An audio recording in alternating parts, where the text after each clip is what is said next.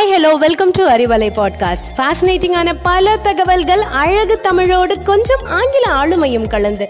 கற்க கேட்க here we go with 360 degree of fantabulous learning with Arivalai podcast brought to you by Bharathi educational institutions Reddipatti Namakkal hi hello வணக்கம் and welcome to Arivalai podcast this is Mashi from Bharathi academy நடுப்பாலைவனத்தில் நவீன விவசாயம். பாலைவனம்னு சொன்ன உடனே நம்ம கண் முன்னாடி வருது பளிச்சுன்னு வெயில் பரந்த மணல் தண்ணியே கண்ணில் தெரியாது. அப்படித்தானே தோணும். பட் இந்த பாலைவனத்தில் பார்க்குற இடம்லாம் பச்சையாக வேப்ப மரம் குளிர்ச்சியாக தக்காளி இப்படி இருந்தால் எப்படி இருக்கும்? அப்படித்தான் மாறிட்டுருக்கு துபாய் பாலைவனம். மேகத்தை துணையின்ற அளவு வானளவிய கட்டிடங்கள். சாத்தியமே இல்லாத ஒரு விஷயத்தை சாதிச்சு காட்டி உலக நாடுகளுக்கே சவாலாக இருக்க துபாய் நாட்டோட வியத்தகு முயற்சி தான் பாலைவனத்தில் விவசாயம். இதை பற்றின ஒரு அலசல் தான் இன்றைய அறிவலையில்.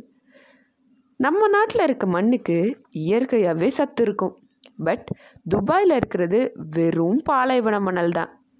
ஐநா சபையில் இரண்டாயிரத்தி ஐம்பதில் இந்த உலகம் இப்போ இருக்கிற மக்கள் தொகையை விட இரண்டு மடங்கு அதிகமாக இருக்கும்னு அறிக்கை கொடுத்துருக்காங்க.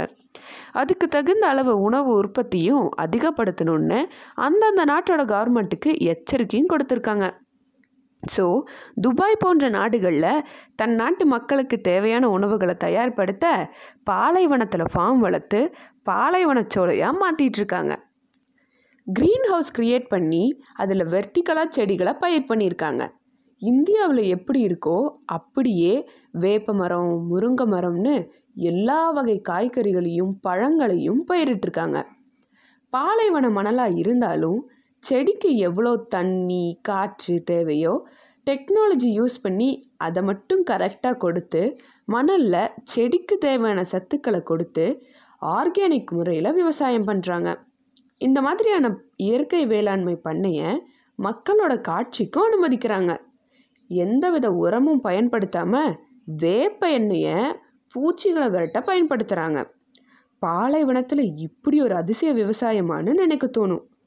நம்ம விவசாய முறைகள் எப்படியோ அப்படியே அங்கே இருக்க பெரிய பெரிய அதிகாரிகள் அதை பற்றின விளக்கம் சொல்லி அதை பள்ளி குழந்தைகளுக்கும் சொல்லித்தராங்க அமெரிக்கா போன்ற பல நாடுகள்ல இருந்து வைக்கோல் புல்லுன்னு இறக்குமதி செய்து மண்ணுக்கு தேவையான சத்துக்களை உருவாக்கி தண்ணியை சொட்டு நீர் பாசனம் மூலமாக கொடுத்து காய்கறிகள் பழங்கள்னு விளைவிக்கிறாங்க. அது மட்டும் இல்லாமல் ஆடு மாடு கோழின்னு அதற்கான பண்ணையும் வச்சுருக்காங்கன்னா பார்த்துக்கோங்களேன் அடுத்தது இண்டோர் வெர்டிக்கல் ஃபார்மிங்னு அதை கூட அசத்தலாக பண்ணிகிட்ருக்காங்க அது மட்டும் இல்லாமல் உலகத்திலேயே உயரமான கட்டிடம். பர்ஜ் காலிஃபா அதிலிருந்து உலகத்தின் ஒரே ஏழு நட்சத்திர ஹோட்டலான பத் ஆல் அரபன்னு புயல் வேகத்தில் துபாய் போய்கிட்டு இருக்கு இன்னும் இருபது வருஷத்தில் கச்சா எண்ணெய் வளம் பூமியில் இருக்காதுன்னு அறிவியலாளர்கள் சொல்லியிருக்காங்க. அதனால் எண்ணெய் உற்பத்தியை இனி நம்ப நம்பி இருக்கக்கூடாதுன்னு விவசாய வளர்ச்சிக்கு மாற ரெடி ஆயிட்டு இருக்காங்க துபாய் கவர்மெண்ட் பனிப்பாறைகள் உருகுதுன்னு ஐநா சபை வரைக்கும் பிரச்சனை போய்கிட்டு இருக்கு பட் துபாய் கவர்மெண்ட் அந்த பனிப்பாறைகளை கடல் வழியாகவே கொண்டு போய் அவங்க நாட்டு மக்களுக்கு தண்ணீர் பிரச்சனையை எப்படி சரி செய்யணும்னு பிளான் பண்ணிக்கிட்டு இருக்காங்க. உலகமயமாதல் பிரச்சனைக்கு தீர்வு தேடாம அந்த பிரச்சனையவே நாட்டு மக்களுக்கு ஒரு தீர்வாக கொடுக்க முயற்சி எடுக்கிறாங்க.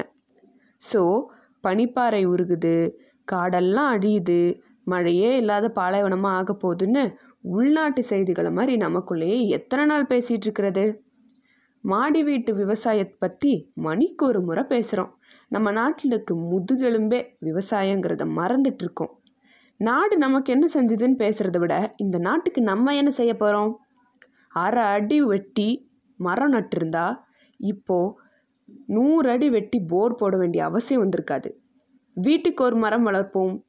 விதியினை மதியால் வெல்வோம். நன்றி. மீண்டும் இது போன்று பல சுவாரஸ்ய தகவல்களுடன் உங்களை சந்திக்கும் வரை உங்களிடமிருந்து விடைபெறுவது மௌஷ்மி ஃப்ரம் பாரதி அகாடமி. நன்றி வணக்கம்.